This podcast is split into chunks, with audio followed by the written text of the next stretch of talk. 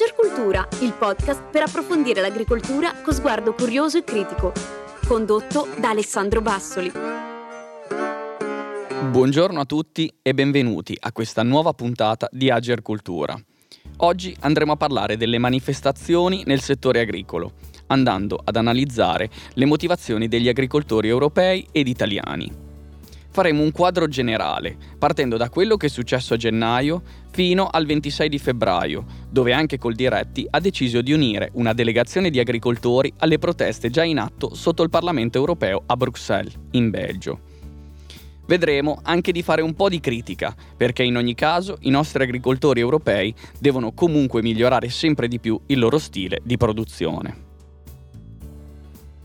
Partiamo dicendo che non ci sono solo gli agricoltori italiani o tedeschi o magari solo francesi, ma veramente ogni paese di Europa è arrivato a manifestare.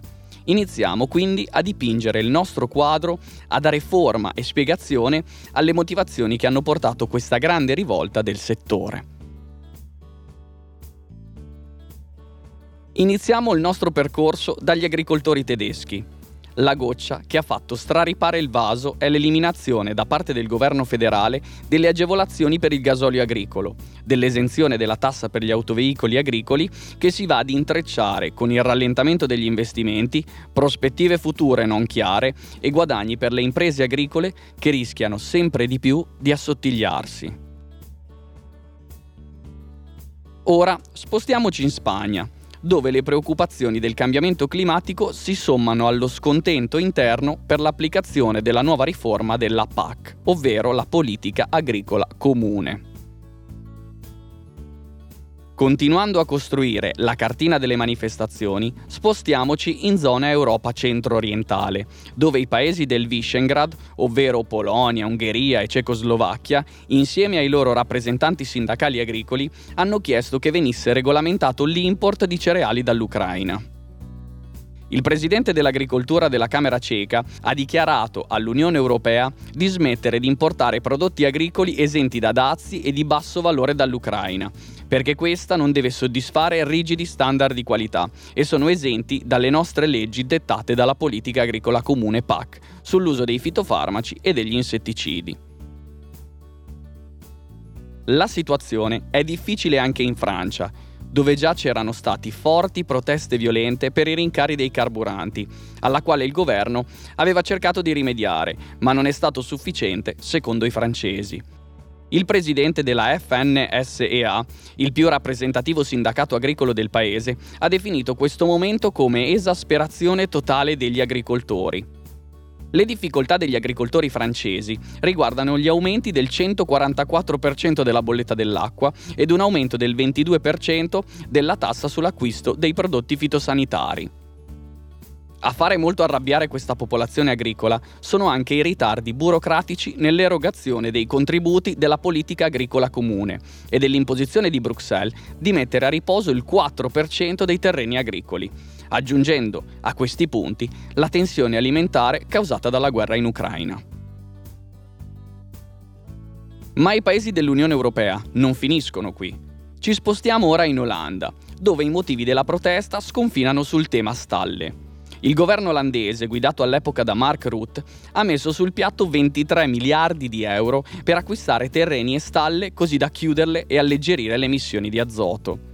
Ai cittadini agricoltori non è piaciuto e hanno sottolineato che stanno facendo grandi sforzi per ridurre le emissioni ambientali.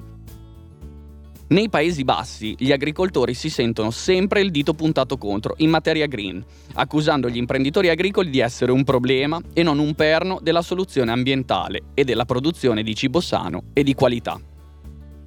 La politica dei Paesi Bassi si sta staccando dalla realtà rurale del proprio territorio.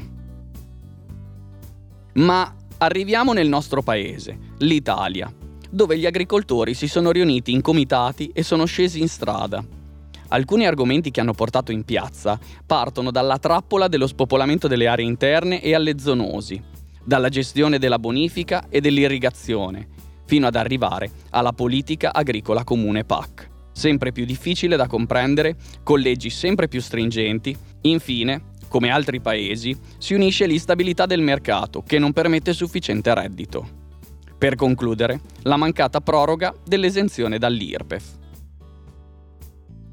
Ora entriamo nel vivo della manifestazione del 30 di gennaio, dove gli agricoltori scendono e occupano le strade unendosi in due diversi gruppi, Comitati Riuniti Agricoli e Riscatto Agricolo.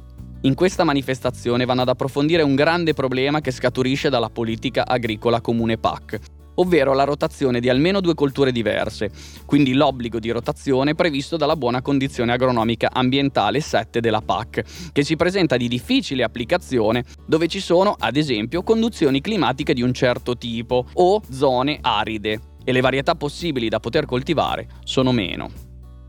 Si manifesta anche per il 4% di incolto, per uno snellimento burocratico e sulla volatilità dei mercati dei prodotti agricoli. Dopo queste proteste dei comitati autonomi, che si sono sentiti abbandonati anche dai propri sindacati di categoria, così tanto da arrivare a bruciare la bandiera di Coldiretti, hanno probabilmente dato la giusta scossa. Questi atti forti hanno fatto riflettere le associazioni di categoria, portando Coldiretti ad organizzare delle manifestazioni a Bruxelles a inizio febbraio e a fine febbraio. Siamo alla manifestazione di inizio febbraio e gli agricoltori italiani si spostano a Bruxelles, coadiuvati da Coldiretti, unendosi alle proteste dei colleghi europei. Nella manifestazione, il presidente di Coldiretti Ettore Prandini si fa da portavoce mettendo come punto saldo la nostra qualità dei prodotti, che deve essere tutelata e non deve essere consentito l'import di merce che non rispetta i nostri stessi standard. Parla anche del bisogno di ritrovare la nostra sovranità alimentare, di non calare le nostre produzioni, rimuovendo la legge sul 4% dell'incolto nelle aziende agricole, che favorirebbe solo un maggiore import da paesi non europei. Aggiunge anche un riferimento alle politiche sleali del mercato, che consumatori ed agricoltori stanno pagando care, portando reddito solo a chi trasforma o commercializza i prodotti. Anche nella manifestazione del 26 febbraio, Coldiretti, insieme a più di mille agricoltori italiani, ha voluto ancora una volta rimarcare questi temi di grande importanza. Il grido di questi lavoratori è stato assordante, a suon di questa non è l'Europa che vogliamo, elencando tutti i prodotti extra UE che ci sono sul mercato e che non rispettano i nostri stessi standard europei. Questa non è l'Europa che vogliamo! Questa non è l'Europa che vogliamo! Questa non è l'Europa che vogliamo! Oltre al presidente di Coldiretti Ettore Prandini, il 26 febbraio c'erano anche due eurodeputati che si sono uniti alla manifestazione, Carlo Fidanza e Fabio Massimo Castaldo, di cui sentiamo due parole dove sottolinea la problematica dell'import sleale di prodotti extra UE.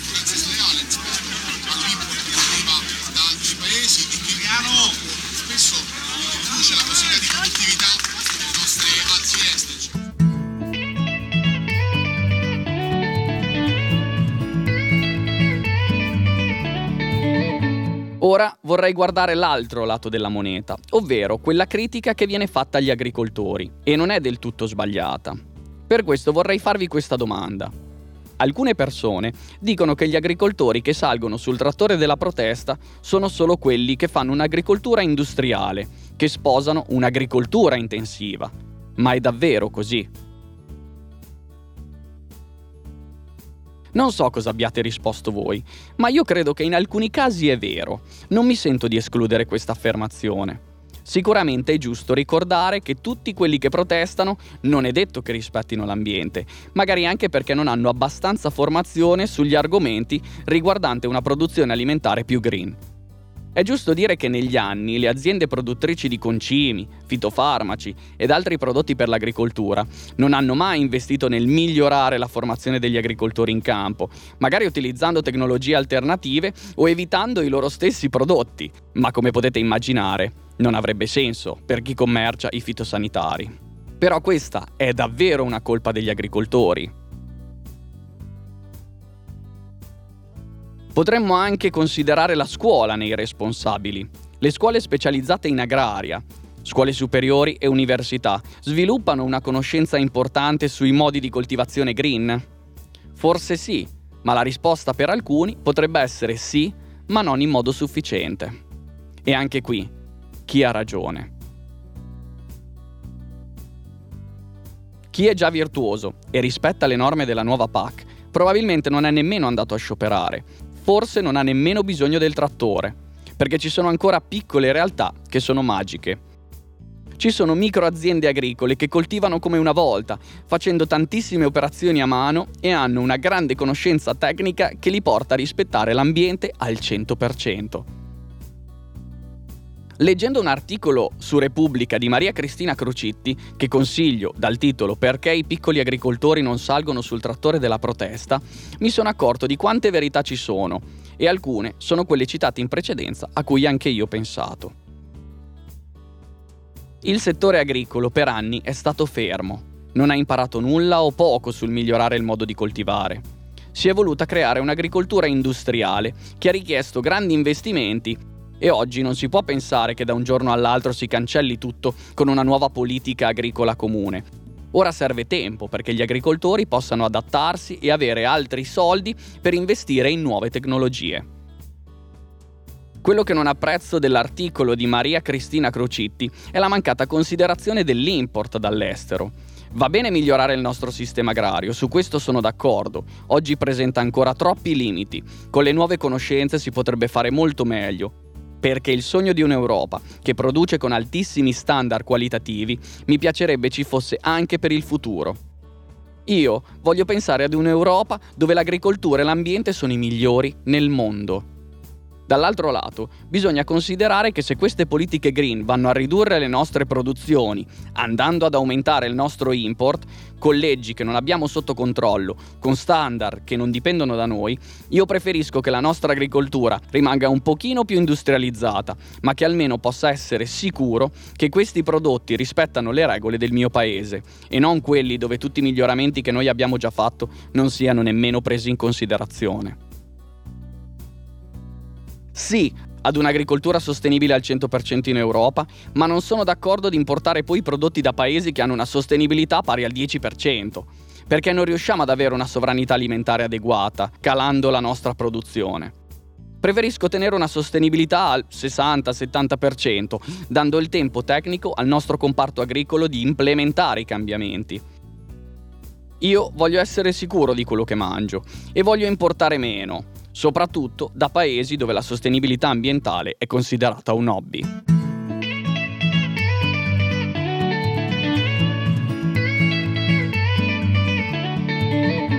L'agricoltura ha iniziato a ribellarsi ed ogni paese ha il suo motivo, ma riflettendo sono arrivato ad una conclusione unica per tutti gli agricoltori europei, almeno secondo il mio parere. Tra le tante motivazioni, quella che unisce tutti è il reddito che ogni agricoltore percepisce. Gli agricoltori protestano contro gli aumenti, i sussidi che perderanno, ma sotto sotto combattono perché se perdono queste agevolazioni, perdono il reddito. Io vorrei concludere dicendo che se gli agricoltori facessero un buon reddito, anche se perdessero un sussidio, non sarebbe un problema, perché riescono comunque a vivere, ad investire nella propria azienda, a migliorare le proprie attrezzature, ad investire sulla conoscenza, tutte cose che migliorerebbero anche la sostenibilità.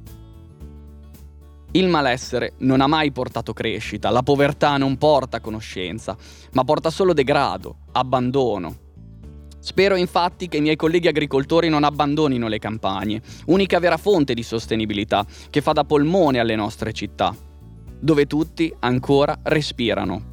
Quei polmoni verdi che se venissero abbandonati porterebbero a maggiori problemi, le campagne intorno ci permettono di avere un posto dove dedicare il tempo libero, dove possiamo passeggiare, con anche il nostro animale domestico, perché no, e fare giocare i bambini, facendogli scoprire che le cose che si trovano al supermercato sono frutto della terra, del lavoro e della passione di persone. Magari un giorno vorranno anche loro fare gli agricoltori. Io per oggi mi fermo qua. Fatemi sapere che cosa ne pensate voi di questi temi che abbiamo trattato oggi. Io intanto vi auguro una buona giornata e ci sentiamo lunedì 8 aprile con un nuovo episodio di Ager Cultura.